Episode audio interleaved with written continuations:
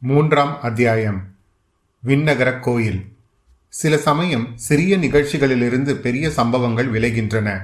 வந்தியத்தேவன் வாழ்க்கையில் அத்தகைய ஒரு சிறிய நிகழ்ச்சி இப்பொழுது நேர்ந்தது. சாலையோரத்திலே நின்று பழுவேட்டரையின் பரிவாரங்கள் போவதை வந்தியத்தேவன் பார்த்து கொண்டிருந்தான் அல்லவா? அவன் நின்ற இடத்துக்கு சற்று தூரத்திலேயே அவனுடைய குதிரை நின்று கொண்டிருந்தது. பழுவேட்டரையின் ஆட்களிலே கடைசியாக சென்ற சிலரின் பார்வை அக்குதிரையின் மீது சென்றது. அடே இந்த குருதையை பாருடா என்றான் ஒருவன். குருதை என்று சொல்லாதேடா குதிரை என்று சொல் என்றான் இன்னொருவன். உங்கள் இலக்கோண ஆராய்ச்சி இருக்கட்டும் முதலில் அது குருதையா அல்லது கழுதையா என்று தெரிந்து கொள்ளுங்கள் என்றான் இன்னொருவன் வேடிக்கை பிரியன். அதையும் பார்த்து விடலாமடா என்று சொல்லிக்கொண்டு அந்த ஆட்களில் ஒருவன் குதிரையை அணுகி வந்தான். அதன் மேல் தாவி ஏற முயன்றான். ஏற பார்க்கிறவன் தன் எஜமானன் அல்ல என்பதை அந்த அறிவுக்கூர்மையுள்ள குதிரை தெரிந்து கொண்டது. அந்த வேற்று மனிதனை ஏற்றுக்கொள்ள மாட்டேன் என்று முரண்டு பிடித்தது. இது பொல்லாத குதிரையடா. இதன் பேரில் நான் ஏறக்கூடாதாம். பரம்பரையான அரச குலத்தவன் தான் இதன் மேல் ஏறலாமாம்.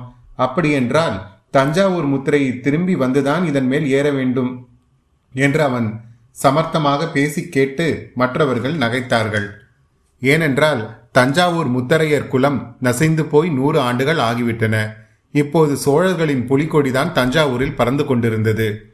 குதிரையின் எண்ணம் அவ்விதம் இருக்கலாம். ஆனால் என்னை கேட்டால் செத்துப்போன தஞ்சாவூர் முத்தரையனை காட்டிலும் உயிரோடு இருக்கும் தாண்டவராயனை மேல் என்பேன் என்றான் மற்றொரு வீரன். தாண்டவராயா உன்னை ஏற்றுக்கொள்ள மறுக்கும் குதிரை நிஜ குதிரைதானா என்று பார்த்துவிடு. ஒருவேளை பெருமாளின் திருநாளுக்கு வந்த பொய்க்கால் குதிரையாய் இருந்தாலும் இருக்கலாம் என்றான் மற்றொரு பரிகாச பிரியன் அதையும் சோதித்து பார்த்து விடுகிறேன் என்று சொல்லிக்கொண்டு குதிரை மீது ஏறிப்போன தாண்டவராயன் அதனுடைய வாளை முறுக்கினான். ரோஷமுள்ள அக்குதிரை உடனே பின்னங்கால்களை நாலு தடவை விசிறி உதைத்துவிட்டு ஓட்டம் பிடித்தது.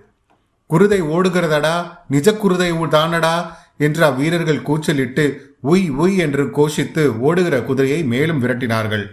குதிரை திருநாள் கூட்டத்துக்கு இடையே புகுந்து ஓடிற்று. ஜனங்கள் அதன் காலடியில் மிதிப்படாமல் இருப்பதற்காக பரபரப்புடன் அங்கும் இங்கும் நகர்ந்து கொண்டார்கள். அப்படியும் அவர்களில் சிலர் உதைப்பட்டு விழுந்தார்கள். குதிரை தெரிகட்டு வெறிகொண்டு ஓடியது. இவ்வளவும் வந்தியத்தேவன் கண்ணுக்கெதிரே அதி சீக்கிரத்தில் நடந்துவிட்டது. அவனுடைய முகத் தோற்றத்திலிருந்து குதிரை அவனுடைய குதிரை என்பதை ஆழ்வார்க்கடியான் கண்டு கொண்டான் பார்த்தாய தம்பி அந்த பழுவூர் தடியர்கள் செய்த வேலையை என்னிடம் நீ காட்ட மறுத்த அந்த வீரத்தை அவர்களிடம் காட்டுவதுதானே? என்று குத்தி காட்டினான் வந்தியத்தேவனுக்கு ஆத்திரம் பொத்து கொண்டு வந்தது. எனினும் பல்லை கடித்துக்கொண்டு பொறுமையை கடைபிடித்தான். பழுவூர் வீரர்கள் பெரும் கூட்டமாய் இருந்தனர். அவ்வளவு பேருடன் ஒரே சமயத்தில் சண்டைக்கு போவதில் பொருள் இல்லை. அவர்கள் இவனுடைய சண்டை போடுவதற்காக காத்திருக்கவும் இல்லை. குதிரை ஓடியதை பார்த்து சிரித்துவிட்டு அவர்களும் விரைந்து மேலே நடந்தார்கள். குதிரை போன திசையை நோக்கி வந்தியத்தேவன் நடந்தான். அது கொஞ்ச தூரம் ஓடிவிட்டு தானாகவே நின்றுவிடும் என்று அவனுக்கு தெரியும். ஆகையால் அதை பற்றி அவன் கவலைப்படவில்லை. பழுவேட்டரையர்கள் அகம்பாவம் பிடித்த ஆட்களுக்கு என்றைக்காவது ஒரு நாள் நன்றாக புத்தி கற்பிக்க வேண்டும் என்ற எண்ணம் அவன் உள்ளத்தில் அழுத்தமாக பதிந்தது. புளியந்தோப்புக்கு அப்பால் ஜனசஞ்சாரமே இல்லாத இடத்தில் குதிரை சோகமே வடிவாக நின்று கொண்டிருந்தது. வந்தியத்தேவன் அந்த அருகில் சென்றதும் குதிரை கனைத்தது. ஏன் என்னை விட்டு பிரிந்து சென்று இந்த சங்கடத்துக்குள்ளாக்கினாய்? என்று அந்த வாயில்லா பிராணி கூறுவதைப் போல அதன் கனைப்பு தோணித்தது. வந்தியத்தேவன் அதன் முதுகை தட்டி சாந்தப்படுத்தினான். பிறகு அதை திரும்பி அழைத்து கொண்டு சாலை பக்கம் நோக்கி வந்தான்.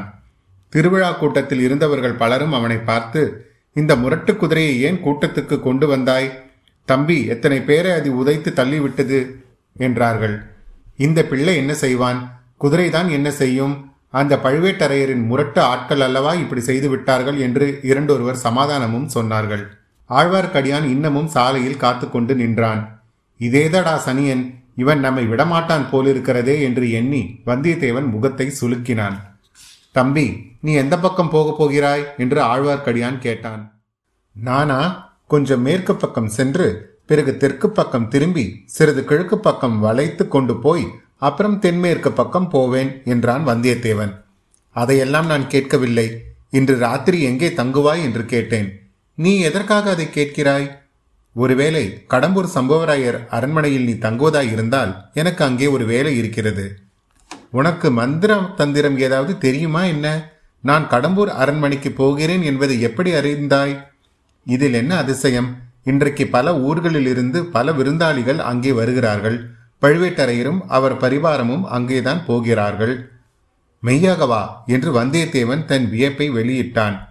மெய்யாகத்தான் இது உனக்கு தெரியாதா என்ன? யானை குதிரை பல்லக்கு பரிவட்டம் எல்லாம் கடம்பூர் அரண்மனையை சேர்ந்தவைதான்.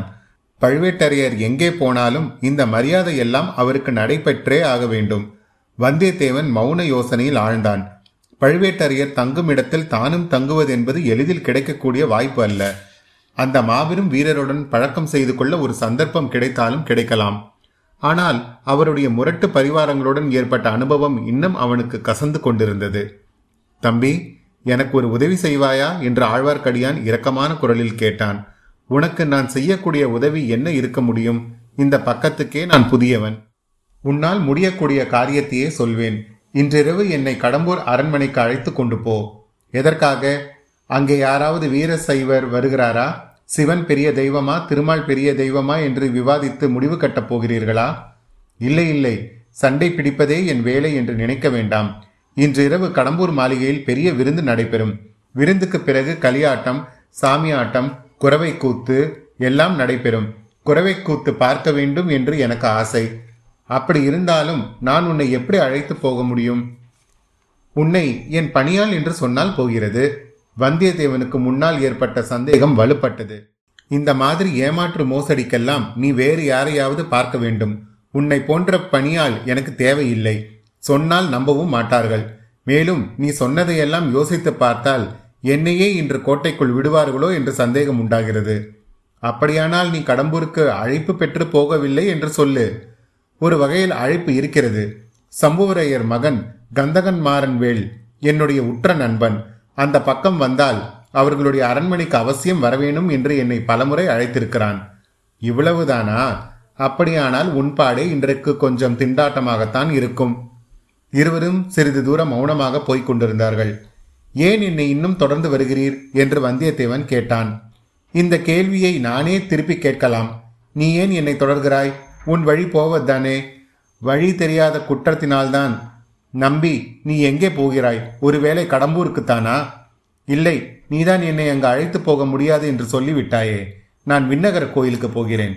வீரநாராயண பெருமாள் சந்நிதிக்குத்தானே ஆம். நானும் அந்த ஆலயத்துக்கு வந்து பெருமாளை சேவிப்பதற்கு விரும்புகிறேன். ஒருவேளை விஷ்ணு ஆலயத்துக்கு நீ வரமாட்டாயோ என்று பார்த்தேன். பார்க்க வேண்டிய கோயில் தரிசிக்க வேண்டிய சந்நிதி. இங்கே ஈஸ்வர முனிகள் என்ற பட்டர் பெருமாளுக்கு கைங்கரியம் செய்து வருகிறார். அவர் பெரிய மகான். நானும் கேள்விப்பட்டிருக்கிறேன். ஒரே கூட்டமாய் இருக்கிறதே கோயிலில் ஏதாவது விசேஷ உற்சவம் உண்டோ? ஆம் இன்று ஆண்டாள் திருநட்சத்திரம். ஆடி பதினெட்டாம் பெருக்கோடு ஆண்டாளின் திருநட்சத்திரமும் சேர்ந்து கொண்டது. அதனால்தான் இவ்வளவு கோலாகலம்.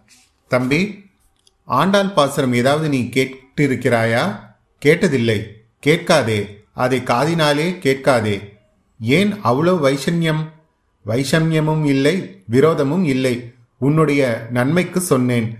ஆண்டாளின் இனிய பாசுரத்தை கேட்டு விட்டாயானால் அப்புறம் வாளையும் வேலையும் விட்டெறிந்து விட்டு என்னை போல் நீயும் கண்ணன் மேல் காதல் கொண்டு விண்ணகர யாத்திரை கிளம்பி விடுவாய் உனக்கு ஆண்டாள் பாசுரங்கள் தெரியுமா? பாடுவாயா? சில தெரியும். வேதம் தமிழ் செய்த நம்மாழ்வார் பாசுரங்களில் சில தெரியும். பெருமாள் சந்நிதியில் பாடப்போகிறேன் வேணுமானால் கேட்டுக்கொள். இதோ கோயிலும் வந்துவிட்டது. இதற்குள் உண்மையிலேயே வீரநாராயண பெருமாள் கோயிலை அவர்கள் நெருங்கி வந்துவிட்டார்கள். விஜலாலய சோழனின் பேரனான முதற் பராந்தக சோழன் மதுரையையும் ஈழமும் கொண்ட கோப்பரகேசி என்ற பட்டம் பெற்றவன். சோழ பேரரசுக்கு அஸ்திவாரம் அமைத்தவன் இவனே. தில்லை சிற்றம்பலத்துக்கு அவன் பொன்கூரை வேய்ந்து சரித்திர புகழ் பெற்றவன். சோழ சிகாமணி சூர சிகாமணி முதலிய பல விருது பெயர்களோடு வீரநாராயணன் என்னும் சிறப்பு பெயரும் அவன் கொண்டிருந்தான். பராந்தகனுடைய காலத்திலே வடக்கே இரட்டை மண்டலத்து ராஷ்டிரகுட மன்னர்கள் வலிமை பெற்று விளங்கினார்கள். மானிய கேடயத்திலிருந்து அவர்கள் படையெடுத்து வரக்கூடும் என்று பராந்தகன் எதிர்பார்த்தான். எனவே தனது முதற் புதல்வனாகிய இளவரசன் ராஜாதித்தனை ஒரு பெரிய சைன்யத்துடன் திருமுனைப்பாடி நாட்டில் இருக்க செய்தான். அந்த சைன்யத்தை சேர்ந்த லட்சக்கணக்கான வீரர்கள் வேலையின்றி சும்மா இருக்க நேர்ந்த காலத்தில் ராஜாதித்தன் ஒரு யோசனை செய்தான். குடிமக்களுக்கு உபயோகமாக ஒரு பெரும் பணியை அவர்களை கொண்டு செய்விக்க எண்ணினான். வடகாவேரி என்று பக்தர்களாலும் கொள்ளிடம் என்று மற்றவர்களாலும் அழைக்கப்பட்ட பெருநதியின் வழியாக அளவில்லாத வெள்ள நீர் ஓடி வீணே கடலில் கலந்து கொண்டிருந்தது.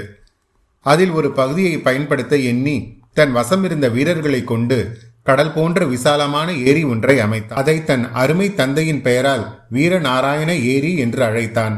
அதன் கரையில் வீரநாராயணபுரத்தை ஏற்படுத்தி அதில் ஒரு விண்ணகரையும் எடுத்தான். விஷ்ணு கிரகம் என்று அந்நாளில் விண்ணகரம் என்று தமிழாக்கப்பட்டு வழங்கிற்று. ஸ்ரீமன் நாராயணமூர்த்தி நீரில் பள்ளி கொண்டு நீர்மயமாக இருப்பவர் அல்லவா? எனவே ஏரிகளை காத்தருள்வதற்காக ஏரிக்கரையையொட்டி ஸ்ரீ நாராயணமூர்த்திக்கு கோயில் எடுப்பது அக்காலத்து வழக்கம். அதன்படி வீரநாராயணபுர விண்ணகரத்தில் வீரநாராயண பெருமாள் கோயில் கொண்டு எழுந்தருளச் செய்தான். அத்தகைய பெருமாளின் கோயிலுக்குத்தான் இப்பொழுது வந்தியத்தேவனும் ஆழ்வார்க்கடியானும் சென்றார்கள். சந்நிதிக்கு வந்து நின்றதும் ஆழ்வார்க்கடியான் பாட ஆரம்பித்தான். ஆண்டாளின் பாசுரங்கள் சிலவற்றை பாடிய பிறகு நம்மாழ்வாரின் தமிழ் வேதத்திலிருந்து சில பாசுரங்களையும் பாடினான். ஆழ்வார்க்கடியானுடைய கண்களில் இருந்து கண்ணீர் பெருகி தாரை தாரையாய் அவன் கன்னத்தின் வழியே வழிந்தோடியது. வந்தியத்தேவன் இப்பாடல்களை கவனமாகவே கேட்டு வந்தான். அவனுக்கு கண்ணீர் வராவிட்டாலும் உள்ளம் கசிந்துருகியது. ஆழ்வார்க்கடியானை பற்றி அவன் முன்னர் கொண்டிருந்த கருத்தும் மாறியது. இவன் பரம பக்தன் என்று எண்ணிக்கொண்டான். வந்தியத்தேவனைப் போலவே கவனமாக அப்பாசுரங்களை இன்னும் சிலரும் கேட்டார்கள். கோவில் முதலிமார்கள் கேட்டார்கள். அர்ச்சகர் ஈஸ்வர பட்டரும் கண்ணில் நீர்மல்கி நின்று கேட்டார். அவருக்கு அருகில் நின்று கொண்டிருந்த அவருடைய இளம் புதல்வன் பால்மனமாரா பாலகன் ஒருவன் கேட்டுக்கொண்டிருந்தான் ஆழ்வார்க்கடியான் பத்து பாசுரங்களை பாடிவிட்டு கலிவயல் தென்னன் குருகூர் காரிமாறன் சடகோப்பன் ஒலிப்புகழ் ஆயிரத்து இருபத்து உள்ளத்து மாசருக்குமே என்ற பாசுரத்தை முடித்தான். கேட்டிருந்த பட்டரின் குமாரனாகிய பாலகன் தன் தந்தையிடம் ஏதோ கூறினார் அவர் மல்கிய கண்ணீரை துடைத்துக் கொண்டு ஐயா குருகூர் சடகோப்பர் என்னும் நம்மாழ்வார் மொத்தம் ஆயிரம் பாடல்கள் பாடியிருப்பதாக தெரிகிறதே அவ்வளவும் உமக்கு தெரியுமா? என்று கேட்டார். அடியேன் அவ்வளவு பாக்கியம் செய்யவில்லை சில பத்துக்கள் தான் எனக்கு தெரியும் என்று ஆழ்வார்க்கடியான். தெரிந்தவரையில் இந்த பிள்ளைக்கு சொல்லிக் கொடுக்க வேணும் என்றார் ஈஸ்வரமுனிகள். பின்னால் இந்த ஊர் பல பெருமைகளை அடையப் போகிறது. பால்வடியும் முகத்தில் தேஜஸ் பொழிய நின்று நம்மாழ்வார் பாசுரங்களை கேட்ட பாலகன் வளர்ந்து நாதமுனிகன் என்ற திருநாமத்துடன் வைஷ்ணவ ஆச்சாரியா பரம்பரையில் முதல் ஆச்சாரியார் ஆகப் போகிறார். குருகூர் என்னும் ஆழ்வார் திருநகருக்கு சென்று வேதம் தமிழ் செய்த நம்மாழ்வாரின் ஆயிரம் பாசுரங்களையும் தேடி சேகரித்து வரப்போகிறார். அப்பாசுரங்களை அவருடைய சீடர்கள் இசையுடன் பாடி நாடெங்கும் பரப்பப் போகிறார்கள். நாதமுனிகளின் பேரனாக அவதரிக்கப் போகும் ஆளவந்தார் பல அற்புதங்களை செய்திருளப் போகிறார். இந்த இருவரும் அவதரித்த கஷேத்திரத்தை தரிசிக்க உடையவரான ஸ்ரீ ராமானுஜரே ஒரு நாள் வரப்போகிறார். வரும்போது வீரநாராயண ஏரியையும் அதன் எழுபத்தி நான்கு கணவாய்களையும் பார்த்து அதிசயிக்கப் போகிறார். ஏரி தண்ணீர் எழுபத்தி நாலு கணவாய்களின் வழியாக பாய்ந்து மக்களை வாழ வைப்பது போலவே நாராயணனுடைய கருணை வெள்ளத்தை ஜீவகோடிகளுக்கு பாய செய்வதற்காக எழுபத்தி நாலு ஆச்சாரிய பீடங்களை ஏற்படுத்த வேண்டும் என்று அம்மகானின் உள்ளத்தில் உதயமாகிறது. அதன்படியே எழுபத்தி நான்கு சிம்மாசனாதிபதிகள் என்ற பட்டத்துடன் வைஷ்ணவ ஆச்சாரிய புருஷர்கள் ஏற்பட போகிறார்கள். இந்த மகத்தான நிகழ்வை எல்லாம் வைஷ்ணவ குரு பரம்பரை சரித்திரம் விவரமாக சொல்லட்டும் என்று விட்டுவிட்டு மறுபடியும் நாம் வந்தியத்தேவனை கவனிப்போம். பெருமாளை செய்வித்துவிட்டு ஆலயத்துக்கு வெளியில் வந்ததும் வந்தியத்தேவன் ஆழ்வார்க்கடியானை பார்த்து நம்பிகளே தாங்கள் இத்தகைய பரம பக்தர் என்றும் பண்டித சிகாமணி என்றும் எனக்கு தெரியாமல் போயிற்று. ஏதாவது அபச்சாரமாக நான் பேசியிருந்தால் மன்னிக்க வேண்டும் என்றான். மன்னித்து விடுகிறேன். தம்பி ஆனால் இப்போது எனக்கு ஒரு உதவி செய்வாயா சொல்லு. தாங்கள் கேட்கும் உதவி என்னால் முடியாது என்று நான் முன்னனே சொன்னேனே நீங்களும் ஒப்புக்கொண்டீர்களே. இது வேறு விஷயம். ஒரு சிறிய சீட்டு கொடுக்கிறேன். கடம்பூர் அரண்மனையில் நீ தங்கினால் தக்க சமயம் பார்த்து ஒருவரிடம் அதை கொடுக்க வேண்டும். யாரிடம்? பழுவேட்டரையரின் யானைக்கு பின்னால் மூடு பல்லக்கில் சென்றாலே அந்த பெண்மணியிடம். என்னை யாரென்று நினைத்தீர்கள்? இம்மாதிரி வேலைக்கெல்லாம் நான் தானா அகப்பட்டேன்? தங்களை தவிர வேறு யாராவது இத்தகைய வார்த்தை என்னிடம் சொல்லியிருந்தால்?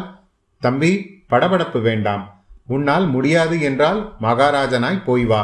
ஆனால் எனக்கு மட்டும் இந்த உதவி நீ செய்திருந்தால் ஏதாவது ஒரு சமயத்தில் உனக்கும் என் உதவி பயன்பட்டிருக்கும். பாதகமில்லை போய் வா. வந்தியத்தேவன் பிறகு அங்கே ஒரு கணம் கூட நிற்கவில்லை. குதிரை மீது தாவி ஏறி விரைவாக விட்டுக்கொண்டு கடம்பூரை நோக்கி சென்றான். அத்தியாயம் மூன்று நிறைவுற்றது. இந்த அத்தியாயத்தில் வரும் சில சுவாரஸ்யமான விஷயங்களை பற்றி தெரிந்து கொள்ள வேண்டும் என்றால் நீங்கள் என்னுடைய இன்ஸ்டாகிராம் வலைப்பக்கமான த மெட்ராஸ் பாட்காஸ்ட் என்ற வலைப்பக்கத்தில் சென்று தெரிந்து கொள்ளலாம். மீண்டும் உங்களை அடுத்த அத்தியாயத்தில் சந்திக்கும் வரை உங்களிடம் இருந்து விடைபெறுவது உங்கள் அசோக். நன்றி வணக்கம்.